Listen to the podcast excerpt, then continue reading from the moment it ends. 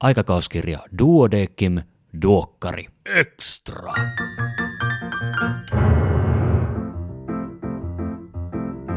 Tervetuloa kuuntelemaan Duokkari Extra-podcastia. Minä olen Kari Hevossaari, lääkäri Helsingistä. Tällä kertaa aiheena on oikeuslääketiede uravalintana, ja tästä kanssani on keskustelemassa Lasse Pakanen, oikeuslääkäri Oulusta. Lasse, tervetuloa. Kiitos. Sä oot loistava kirjoittaja.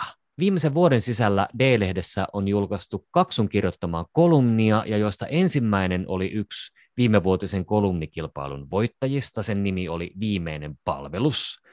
Julkaistiin lehden numerossa 16 vuonna 2021. Ja nyt ihan hiljattain tämän vuoden numerossa 6 julkaistiin Sisäinen kyynikko, joka sekin olisi mun mielestä voinut ihan hyvin olla kilpailun voittajia, mutta nyt tänä vuonna ei vaan mitään kilpailua ollut. Ja hyvä kuulija, nämä molemmat kolumnit löytää Duodecim-lehden nettisivuilta osoitteesta duodecimlehti.fi, eli Viimeinen palvelus ja Sisäinen kyynikko, jos haluat tässä kohtaa laittaa podin paussille ja käydä lukemassa nämä ja palata sitten takaisin. Mutta Lasse, niistä siis välittyy se, että sä oot hirveän hyvä kirjoittamaan, ja sulla on myös niin kuin varsin terve suhtautuminen paitsi niin kuin lääkärin ammattiin ja maailmaan, niin myös tähän sun omaan erikoisalaan. Jos nyt mä oon puhunut tässä aika pitkät pätkät, niin lienee aika päästää sut ääneen. Jos alkuun kerrot ihan tavallaan lyhyesti siitä, että missä sä tällä hetkellä vaikutat ja mitä sä siellä teet, ja sitten aletaan miettiä sitä, että miten sä oot sinne päätynyt. Joo. Kiitos kaunista sanoista. Se on vähän yllättänytkin, miten paljon tullut positiivista palautetta näistä kirjoituksista, että aikaisemmin ennen ensimmäistä kolumnia niin en ollutkaan tämän tyyppisiä tekstejä tehnyt, että lähinnä vaan tämmöistä tieteellistä ja työhön liittyvää tekstiä sitten on harrastanut, mutta joo, toimin siis oikeuslääkärinä Terveyden ja hyvinvoinnin laitoksella Oulussa, ja myöskin tämmöistä erinäistä tieteellistä tutkimusta siinä harrastaa sitten. Kysyt, että miten on sinne päätynyt, niin kuin se oli. Näin että sitä niin kuin, koska osa kollegoista on aina tiennyt, että heistä tulee neurokirurgeja, ja sitten heistä tulee neurokirurgeja, ja sitten heistä tuleekin lastenlääkäreitä, ja jotkut vaan niin kuin päätyy ekan kesän jälkeen tekee syväriä, ja sitten tässä tulikin mun erikoisala. Että onko niin kuin itse asiassa, ennen kuin mennään tuohon, niin voisiko olla paikallaan, että me piirretään kuva siitä, että mitä oikeuslääketiede oikein on? Koska mä luulen, että aika monella, ei siis toki minulla, mutta monella muulla saattaa mennä vähän sekaisin, että niin kuin mikä on oikeuslääketieteen ja patologian ero. Joo, toi on ihan hyvä kysymys, ja se on semmoinen, mikä menee kyllä sekaisin maallikoilla ja kyllä aika monella lääkärilläkin, että siitä huolimatta, että opiskeluissa on erikseen patologian kurssi ja erikseen oikeuslääketieteen kurssi, niin nehän on täysin eri, niin omat erikoisalansa, että menetelmät on jossain määrin tietysti samanlaisia, eli molemmissa toki tehdään ruumiinavauksia, molemmissa käytetään mikroskooppia, mutta että ne tavallaan se lähtökohta ja tarkoitus on molemmissa vähän eri. Että patologithan tutkii niin pääasiassa elävien ihmisten kudoksia, kudosnäytteitä, ja tekee taudinmääritystä niistä. Ja tietysti lääketieteellisiä ruumiinavauksia patologit tekee. Ja niissäkin tietysti se taudin kuolemaisyyden määritys on se tarkoitus. Oikeuslääkärit tekee sitten lähinnä, tai se pääasiallinen työ, mitä me tehdään, on se oikeuslääketieteellinen kuolemaisyyselvitys. Ja siinä tietysti ne lähtökohdat on vähän eri kuin lääketieteellisessä kuolemasyyselvityksessä. Eli se on lain mukaan täytyy tehdä se oikeuslääketieteen kuolemasyyselvitys silloin niin kuin tiivistetysti silloin, kun on kyseessä ei-luonnollinen kuolema. Eli itsemurhat, tapaturmat, henkirikokset, kaikki tämmöiset tietysti on lähtökohtaisesti oikeuslääketieteellisiä ja yllättävät kuolemat, tämmöiset, missä ei tiedetä kuolemaa syytä. Ja se on tietysti siinäkin eroa, että se on niin poliisin vastuulla se oikeuslääketieteellinen kuolemasyyselvitys ja poliisin määrää sen tutkimuksen tehtäväksi. Eli me niin sitten tehdään lausunto ensisijaisesti poliisia varten. Eli toisin sanoen, kun oikeuslääkäri lähtee selvittämään kuolemansyytä, niin siinä on yleensä aina jotain vähän hämärää tai epäselvää taustalla. No joo, näin se periaatteessa on että sitä kuolemansyytä ei niin kuin tiedetä, tai sitten se on jotain muuta kuin tauti. Näin se on. Varmaan semmoista kuitenkin tapahtuu, että te selvitätte vainajan kuolinsyytä ja sitten siinä ei ollutkaan mitään hämärää, eli se oli luonnollinen kuolema. Toive rikkaasti. Joo, kyllähän niin varmasti valtaosa kuolemista on lopulta tautikuolemia. Joo. Eli sieltä löytyy sitten joku sydänsairaus tai muu, joka sen niin tämmöisen yllättävän kuolema on sitten aiheuttanut. Toki paljon on näitä muun tyyppisiä ei-luonnollisia kuolemia, tapaturmia, itsemurhia on aika paljon myöskin avauksessa että vaihtelevaa on. Semmoinen mielikuva ihmisillä monesti on, että ja saattaa lääkäreilläkin olla, että me avataan vain henkirikoksia ja niin kuin murhattuja ihmisiä, mutta henkirikokset Suomessa on kuitenkin sillain suhteellisen vähäisiä, että se on ehkä vähän toista sataa niin kuin henkirikoskuolemaa tai niin kuin semmoista tapausta, jossa lopulta sitten on kyseessä henkirikos, jota vuodessa avataan, että suhteellisen vähän niitä kuitenkin meille tulee. Okei, eli valtaosa on, eikö niin kuin esimerkiksi tällainen tilanne, että vanhus löytyy kotoaan kuolleena, niin päätyykö hän silloin oikeuslääkärille? No se riippuu hyvin paljon siitä taustasta, mitä tiedetään, minkälaisia sairauksia. Jos siellä on kuolemaa selittäviä sairauksia eikä ole mitään muuta, niin mitä epäiltäisi, niin sitten todennäköisesti ei päädy. Eli se, että löytyy kotoaan tai jostain muualta, niin se ei automaattisesti tarkoita sitä, että pitäisi tehdä oikeuslääketieteen ruumiinavaus. Vaan oleellista on se, että minkälaisia sairauksia siellä on tiedossa ja onko siinä jotain muuta sitten, mitä pitäisi selvittää. No jos se onkin 80, jolla ei ole mitään säännöllisiä lääkityksiä eikä mitään tiedossa olevia sairauksia, paitsi vähän kaihia, niin silloin vissiin päätyy teille.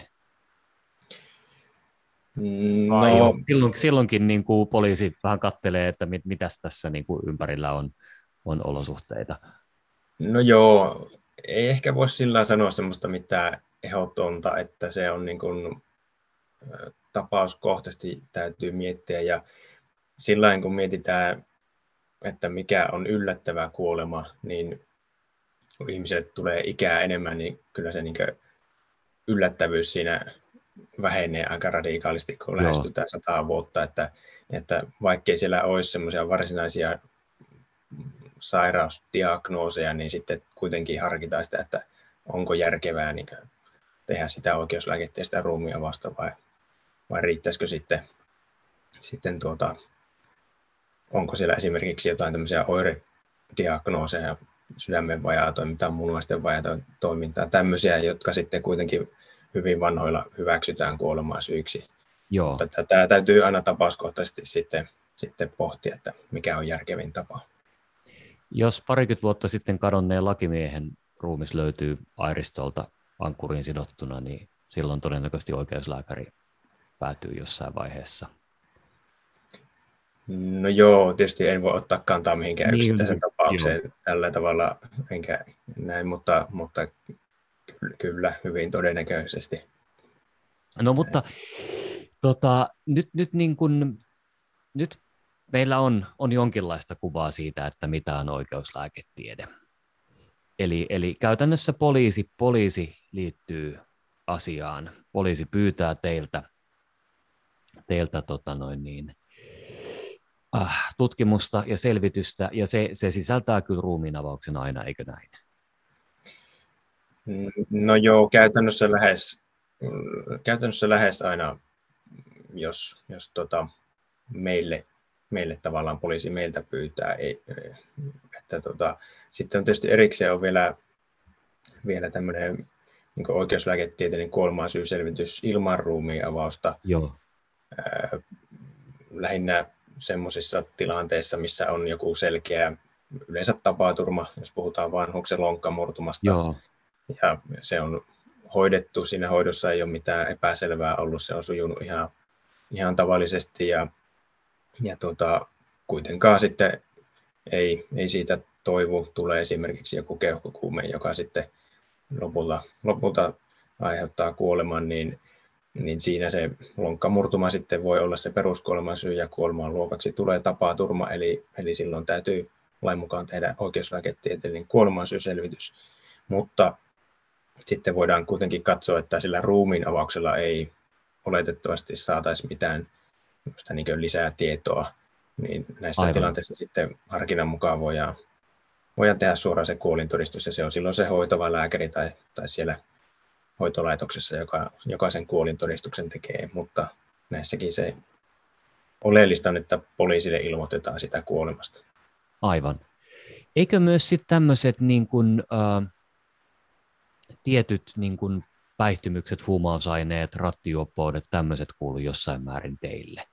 Jos vaikka pitää niin kuin selvittää sitä, että mikä tämä on tämä termi sille, kun niin kuin rattijuoppo kurvaa kotiinsa, tempasee lasin viskiä ja sanoo, että mitään ei juonut tuolla liikenteessä, nyt vasta äsken join ensimmäisen huikan. Niin tämmöinen jälkinauttineisuus. Just näin. Joo, no siis kun puhutaan niin kliinisestä oikeuslääketieteestä, niin jossain määrin kuuluu, se on niin oikeuslääkäreitä, se koskettaa lähinnä siellä pääkaupunkiseudulla. Okei. Että siellä on se THL:n ylläpitämä oikeuslääkäriasema, jossa sitten tehdään näitä kliinisiä tutkimuksia, näitä niin päihdetestauksia ja muuta tämmöisiä, että muualla maassa se ei oikeastaan niin kuin meitä oikeuslääkäreitä sillä tavalla koske, vaan nämä kliiniset tutkimukset sitten on yleensähän ne menee terveyskeskuspäivystäjälle sitten. Aivan. Eli te asioitte kuolleiden kanssa. Kyllä muualla maassa pääsääntöisesti näin. No, mietitään nyt sitä, että miten sinä olet tuohon ammattiin päätynyt. Oliko tämä jo poikavuosien haave? Ei se ehkä semmoinen lapsuuden unelma-ammatti ollut, että haluan tutkia kuolleita sillä tavalla, mutta kyllä semmoinen niin luonto ja biologia ja tämmöinen on niin aina kiinnostanut ja tavallaan sitä kautta ylipäätään niin lääkikseen sitten päädyin varmaan jotakin kautta ja, Joo. ja kyllä se silloin niin jo alkuvaiheessa oli semmoinen tuntuma, että ehkä semmoinen niin kliininen potilastyö ei ole se, mitä niin ainakaan ihan pääsääntöisesti haluaisin tehdä ja jostakin tämä oikeuslääketiede oli sillain sitten niin jäänyt kytemään, että voisiko tämä sitten olla, vaikka en tietysti siinä vaiheessa alasta tiennyt oikeasti mitään, mutta aloin sitten tekemään ne syventävät opinnot ja jatkoin sitten tutkimusta ja siinä sivussa sitten pääsin muutenkin tutustumaan tähän alaan ja tälle tielle sitten jäin, että ei oikein muutakaan semmoista erikoisalaa tullut, mikä olisi enempi kiinnostanut. Näin siinä kävi. Oikeuslääketiede on varmaan niitä lääketieteen aloja, missä hyvin vähän pidetään sellaisten niin kuin sivutoimista yksityispraktiikkaa siinä sivussa? No joo, ei semmoista käytännössä olekaan, että oikeuslääketiede, oikeuslääkärit on niin kuin hyvin vahvasti tällä hetkellä THL:n alaisuudessa, että se on niin kuin lakisääteistä toimintaa ja tämä niin kuin ruumiinavaustoiminta, muut tämmöiset oikeuslääketieteelliset palvelut niin on keskitetty THL:ään tällä hetkellä hyvin vahvasti. Että toki sitten yliopistossa lääketieteellisissä tiedekunnissa on jonkun verran toimintaa niin kuin opetuksen suhteen ja tutkimuksen suhteen, mutta pääsääntöisesti THL:ssä on kaikki toiminta. Miten susta tuntuu, onko uravalinta värittänyt sitä, miten sä näet maailman? Onko jokainen vastaantulija sulle niin kuin potentiaalinen? Sä et varmaan puhu potilaista, puhut sä asiakkaista vai tapauksista vai miten, mikä se oikea termi onkaan? No, yleensä puhutaan vainajista, että se on semmoinen neutraali termi. Potilashan on niin kuin lähtökohtaisesti elävä henkilö. Niin. Niin, no siis mä en oikein tiedä, että onko tämä ala, joka värittää maailmaa, vai onko lähtökohtaisesti ollut jo maailmankuva vinksallaan, kun on hakeutunut tähän hommaan, että ei sitä nyt sillä tavalla ihan jatkuvasti ajattele, mutta toisinaan toki sitten miettii, että kyllä se saattaa joskus olla aika pienestä kiinni, että sitä ihminen päätyy sitten meille ihan ilman omaa syytä ja näin, että kyllä sitä sillain tulee joskus pohdittua. Ei nyt mitenkään ryve siinä tai surkuttele ihmiskohtaloita ja maailmaa sillain yleensä, mutta kyllä se varmasti niin näkyy omassa ajattelussa ja tämmöisessä miten sitä nyt sanoisi, tämmöisessä maailmankuvassa. Niin, mä voisin ajatella, että kiusaus sille, että tekee sellaisia mitä jos -tarinoita, että on aika suuri, ja sitten taas jos sille tielle lähtee, niin sitten on varmaan tosi vaikea kestää. Mä, jos sopii, niin mä luen täältä otteen sun tuosta kolumnista. Tässä Sisäinen kyynikko-kolumnissa. Oikeuslääkärin maailmankuva on hyvin värittynyt, eikä suinkaan niillä paletin kirkkaimmilla sävyillä.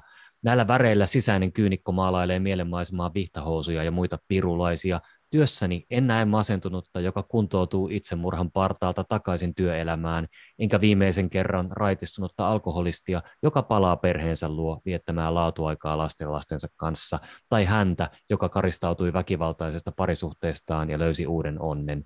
En liioin näe onnistunutta leikkausta, josta potilas toipuu ilman komplikaatioita ja saa lisää onnellisia elinvuosia. Että noinhan se on, että pääsääntöisesti he, jotka sä kohtaat, niin jotain on mennyt pieleen. No joo, näin se on, että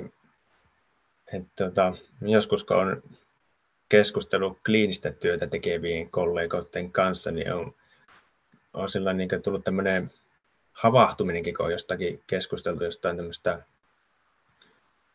mikähän se oli, joku tämmöinen alkoholikardiomyopatia esimerkiksi. Joo. Kun semmoinen näkemys on, että siitä nyt ei kauhean hyvin niin toivu, mutta kyllä ne niin osaa siitä jopa niin jättää alkoholia ja tavallaan tilanne paranee huomattavasti, että mä en vaan näe niitä jotka ei tule sitten meille. Niin. Näin niin. Se on. Joskus leikkauksetkin sujuu ilman komplikaatioita. Joo, mä oon kuullut niistäkin että varmaan se on näin. Miten sitten, onko oikeuslääkärin työ yksinäistä? Millä tavalla yksinäistä? Että mä mietin, että onko teitä niin kuin, musta tuntuu, että teitä ei kuitenkaan ihan älyttömän montaa oikeuslääkäriä Suomessa ei varmaan ole. Ja sitten onko se tavallaan teidän työ sitä, että siinä on lähinnä vain sinä ja ruumis, sinä ja ruumiin jälkeen jättämät paperit, että onko niinku tavallaan työyhteisöä? Onhan meillä työyhteisö. No siis ensinnäkin oikeuslääketiede on aika pieni erikoisala, että mitähän meitä Suomessa olisi. Se on ehkä joku maksimissaan 30 työikäistä erikoislääkäriä, sitä luokkaa taitaa olla tällä hetkellä. Että pieni on erikoisala ja tietysti kun ollaan sama firman palveluksessa suuri osa, niin tavallaan tunnetaan aika hyvin toisemme ja on niin tämmöistä tiivistä yhteistyötäkin aika paljon koulutukseen ja muuta tämmöisiä tapaamisia sitten. Mutta sillä jos ajattelee tämmöistä työyhteisöä, niin tietysti voin puhua vain niin omasta puolestani ja Oulun tilanteesta, että meillähän on aika pieni yksikkö. Joo. Meitä on vähän toistakymmentä henkilöä on Oulussa töissä, eli meitä on muutama oikeuslääkäri ja sitten on avustava henkilökunta, eli obduktioteknikot, jotka on siellä tietysti tavallaan niin työparina tehdään ne ruumiavaukset siellä varsinaisesti. Ja sitten on tietysti toimistohenkilökuntaa, jotka myöskin avustaa sitten kaikissa näissä toimissa. Että kyllä työyhteisö on, ja ei se sillä tavalla niin yksinäistä ole, että olisi vaan niin yksi sen vainajan kanssa siinä. Ei se ihan semmoista kuitenkaan ole. Meillä on toimiva työyhteisö ja kyllä ne työkaverit on tietysti se tärkeä asia, mikä niin siinä auttaa siinä niin jaksamaan ja niin tekemään sitä työtä sitten. Joo, hyvä kuulla. Miten sitten niin kuin ihan tämmöinen vähän niin kuin lapsellinenkin kysymys, mutta eikö koskaan pelota siellä ruumiiden keskellä olla? Mikä siinä pelottaisi? Mä arvelinkin, että sä vastaat just jotain hämmöstä. Eihän vainajat enää tee mitään pahaa, että vainajat on vainajia. Että enemmän mä oon pelottanut tuolla potilaiden parissa kliinisessä työssä, koska ihmiset voi olla hyvin arvaamattomia ja kaikenlaista varsinkin päivystyksessä tulee vastaan, että ei kuolleita tarvitse pelätä. No, tämä kuulostaa siltä, että niin kun tavallaan mielikuvitus ei lähde helposti laukalle, ainakaan sinulla. No eipä sitä oikein sillä tavalla osaa ajatella. Itse asiassa varmaan tämäkin kysymys on niin kuin paikallaan kysyä, koska niin kuin, varmaan lähtökohtaisesti ihmiset ajattelee, että toi on just raskasta, ehkä pelottavaa, jollain tavalla henkisesti kuormittavaa työtä, mut onko se? Koet sä sun työn raskaana tai henkisesti vaikeana? No en ainakaan siitä syystä, mistä ihmiset niin ajattelisivat, että vainajien kanssa tehdään ja näin, niin en mä sitä koe sillä tavalla. Et se on ehkä tavallaan semmoinen, niin työkuorma on tietysti välillä aika iso ja tavallaan työtä on paljon, että se raskaus on niin ainakin omalla kohdalla tullut sitä kautta välillä, että miten kaikki aika riittää ja miten kaiken saa tehtyä ajallaan, niin ehkä se on se ennemmin se raskaus, mutta ei se niin itse kuolemansyynselvitys ja tämmöinen, niin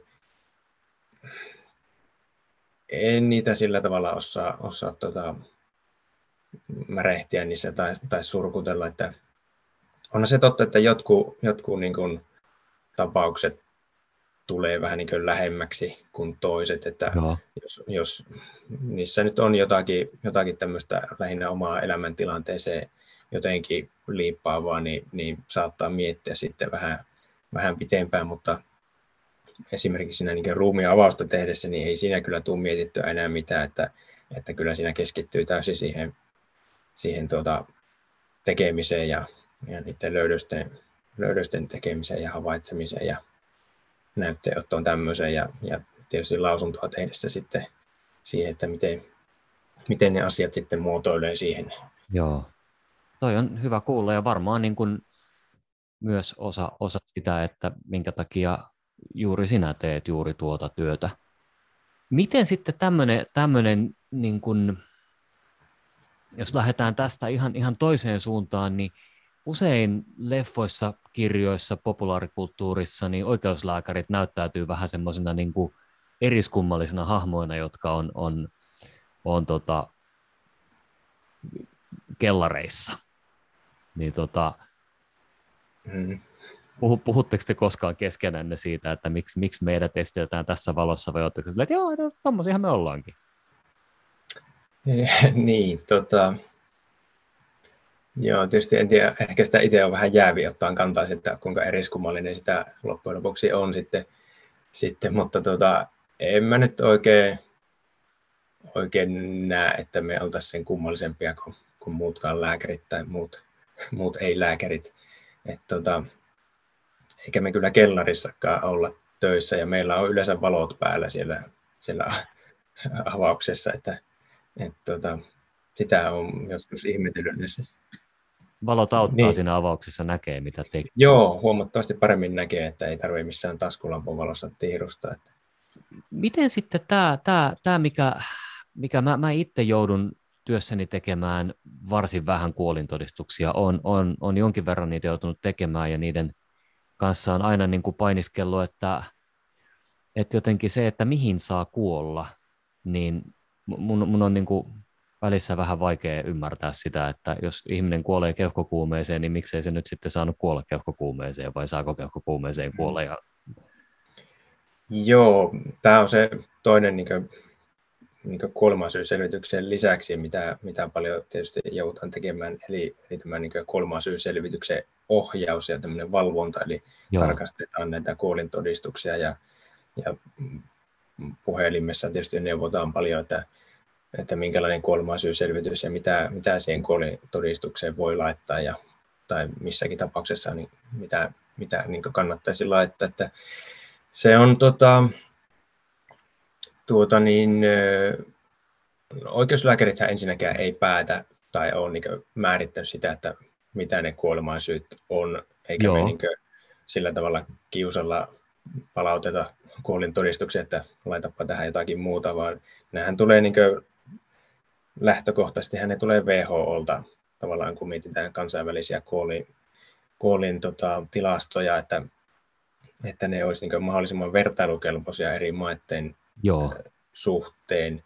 Ja jos mietitään jotakin keuhkokuumetta, kun se on kuitenkin tämmöinen infektiotauti, jos kaikki Suomessa, jotka lopulta saa sen keuhkokuumeen, niin laitettaisiin kuolemaan keuhkokuumeeseen, niin kyllähän meidän infektiokuolleisuus näyttäisi ihan toiselta ja aika paljon niin kuin vääristää sitä todellisuutta, kun siellä kuitenkin sitten taustalla on muistisairauksia, sydänsairauksia, syöpäsairauksia ja muuta, jotka on niitä niin kuin oleellisempia kuolemansyitä ja niitä oleellisia syitä, mihin tavallaan niin kuin pitäisi terveydenhuollossa sitten myöskin resursseja laittaa, että niiden hoitoa enemmän kuin siihen keuhkokuumeen hoitoon. Sehän on yleensä vaan se loppuvaiheen viimeinen niitti sitten tavallaan. Aivan. Joo. Se on. Ja sitten tietenkin toinen tämmöinen aika yleinen niin kuin sydämen vajaatoiminta. Sitä monet kliinikot ei niin kuin ymmärrä, miksi siihen ei saa kuolla, kun se tavallaan kyllähän siihen niin kuin kuolee, mutta kun se vajaatoiminta ei ole sillä niin kuin oma tämmöinen sairaus, vaan se on niin kuin oire. Eli siinä taustalla on joku sepelvaltimotauti tai verenpainetaudin aiheuttama sydänsairaus tai läppäsairaus, tämmöinen, jonka oire se sydämen vajaatoiminta on. Eli se taustalla oleva sairaus pitäisi niin kuin sitten määrittää kuolemansyyksi. Aivan. Tämmöisiä yleisiä, mitä tulee, ja mitä tietysti paljon muitakin, mitä kuolintodistuksissa tulee vastaan. Mutta siinä on olemassa tietyt logiikat, tämmöinen, jonka joutuu vähän niin kuin opiskelemaan vaan, että mitä voi laittaa ja mitä ei. Joo, toi Toi selvittää kyllä tai selkeyttää asiaa, että kuitenkin niin kuin ihminen on kuollut ja sitten se on loppujen lopuksi elävien ihmisten väliset sopimukset, mitkä on kelvollisia syitä ja kieltämättä, jos kaikki keuhkokuumeeseen kuolleet vanhukset kuolisi keuhkokuumeeseen, niin joo, me oltaisikin aikamoinen infektioiden pesä. Ja näin, ja toinen, mitä niin kuin Kandelle erityisesti opetanko,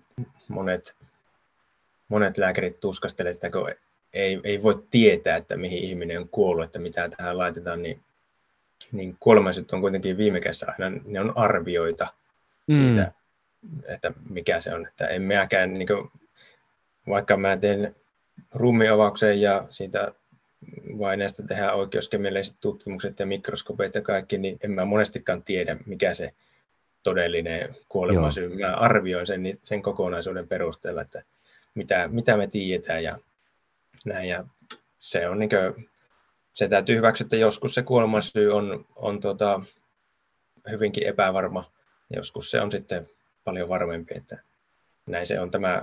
Toivottavasti tämmöinen ajattelutapa niin kuin auttaa ainakin vähentämään sitä ahdistusta, mikä saattaa liittyä siihen kuolintodistuskupongin täyttämiseen.